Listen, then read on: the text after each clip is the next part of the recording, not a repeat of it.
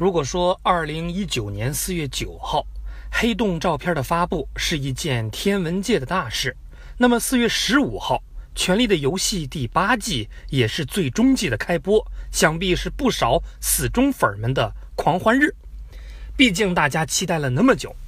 虽然《全游》第八季只有六集，但以 H B O 这么精良的制作，六集电视剧每集六十到八十分钟，不亚于六部小型电影，那这个视觉享受够了。当然呢，更关键的是剧情马上要尾声了，你就说期不期待。那这期节目呢，其实放晚了，从四月十五号就酝酿，一直呢就没上线，眼瞅着过去一个月了，剧集都已经到第六集了。作为七国纷争史，它融杂了各种权贵的斗争，各种生命大和谐，各种便当随便发，总之就是一句话，瓦勒穆格里斯，凡人皆有一死。不过喜欢研究历史的朋友呢，难免有些较真儿，权力游戏里的七国到底和现实中的国家历史有没有关系呢？那行，今儿呢咱们就开一把地图炮，看看马丁老爷子的灵感来自哪儿。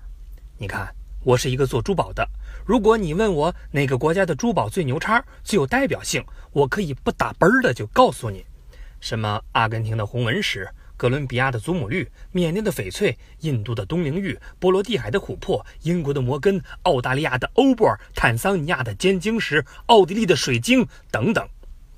但涉及全游的故事，咱们呢还得慎重一点。首先呢，从最北边说起，也就是北境王国。北境幅员辽阔，寒冬凛冽，从没有被彻底征服过。兰尼斯特家族对他是颇有忌惮，视其为一生之敌，应该是带了一些俄罗斯的风味。这一点呢，在血色婚礼中是有体现的。北境之王罗伯和他的妈妈到了老弗雷那儿，老弗雷呢，按照北境习俗拿出面包和盐招待史塔克一家。在小说的设定里，吃了城主的面包和盐就拥有宾客的权利，而面包和盐正是俄罗斯人待客的一种习俗。第二个呢，是以打劫为主，谁也不服就服船的铁群岛人，很明显就是以北欧人为原型。古代北欧发展很慢，做生意又不会，那咋办？那只能去打砸抢烧了。因为靠得近，英格兰很荣幸成为打劫第一站。初次见面，英格兰人很天真的认为这是来经商的商团，就上了他们的船，要求交税。哪成想，捉住他，快捉住他！让你不给我！你这什么东西？大哥啊，稍等一会儿，我要接个车。在《冰与火》中呢，铁群岛的格雷乔伊家族同样凭借海洋之力劫掠和骚扰西方大陆，还短暂占据了林东城。没想到收税不成反被砍，开启了北欧海盗欺负英格兰的历史。为什么英格兰人当时这么垃圾呢？主要呢还是没有进化。当时的英格兰成了七个小国，嗯，七国眼熟吗？这就是全游七国的另一个版本了。第三个呢，是河间大鱼，会觉得比较像没统一的德国，因为它由一堆小的细碎的家族组成，从来没有被统一成大国。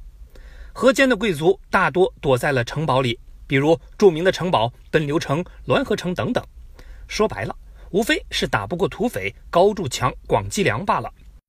多说一句，由于缺乏强权，这个地方是最没有国家观念的，从来没有说我是河间人，大多都说我是图利家族的。这几乎就是没统一前的德国的翻版。不过住在城堡实在不算有趣。中世纪时候呢，没有洗手间的系统，城楼的守将常在十几米高的缝隙上解决问题，久而久之，领主和下人那是共闻其臭啊。另外呢，看过片子的人都能体会到，住城堡也不舒服啊，窗子少，里边整天是暗无天日。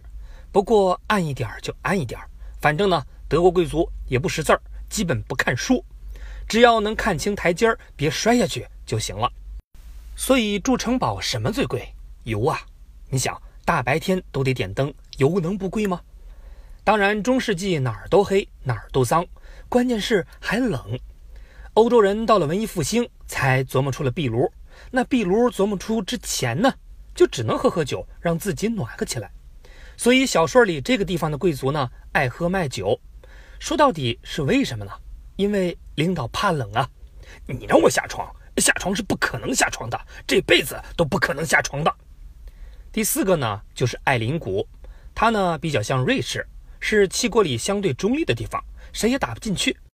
就像阿尔卑斯山在欧洲人心中的地位，所谓一方水土养一方人，阿尔卑斯山占了瑞士的三分之二，这就意味着瑞士不可能靠种地发家，可以卖糖啊，兄弟，呃，你广告看多了吧？但翻越阿尔卑斯山的道路出口呢，基本都在瑞士，这就使得它顺利成为一个交通要冲。而艾林谷就是这样，除了血门没有别的道路可供出入。而莱莎夫人女性当权，小心眼儿还，这也是有据可查的。在欧洲呢，瑞士女人强势那是出了名的，很多瑞士男人那都是妻管严。创造阿尔卑斯三大北壁速攀纪录的乌里斯图克自己就说过，之所以创造纪录，就是因为他老婆规定登山必须赶回家吃晚饭。所以呢，小指头把莱莎夫人推下月门，未必就没有终于当家做主的快乐，你说呢？哎呀，咱们说几个了？哦，对了，该说第五个了。那行吧，那咱们下集再说。